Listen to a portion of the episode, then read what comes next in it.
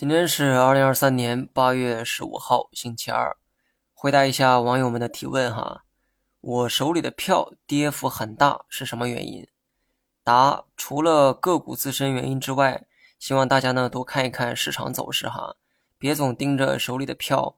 很多时候大跌是市场造成的，个股只是陪葬品。那近期市场大跌的原因是什么呢？答：我认为原因啊有两个。一个是直接原因，另一个是根本原因。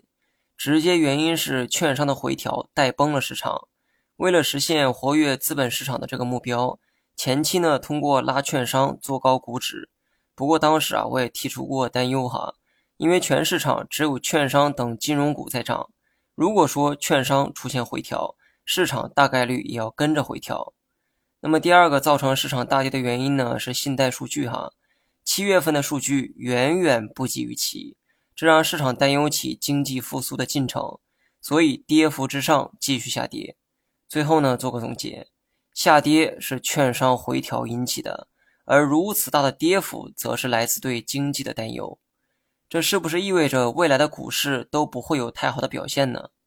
答：我个人对 A 股的长期走势依旧乐观，这一点从我的持仓也能看出来。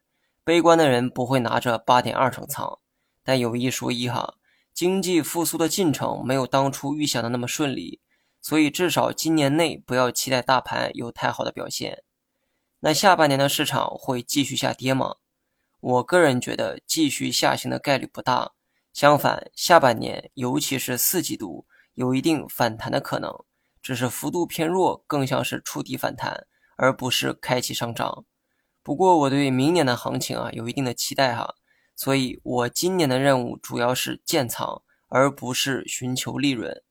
以上是最近很多网友存在的疑问，希望我的回答对你们有所帮助。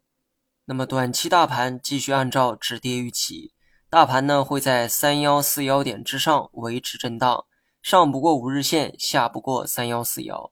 至于怎么玩，就在于你了。好了，以上全部内容，下期同一时间。再见。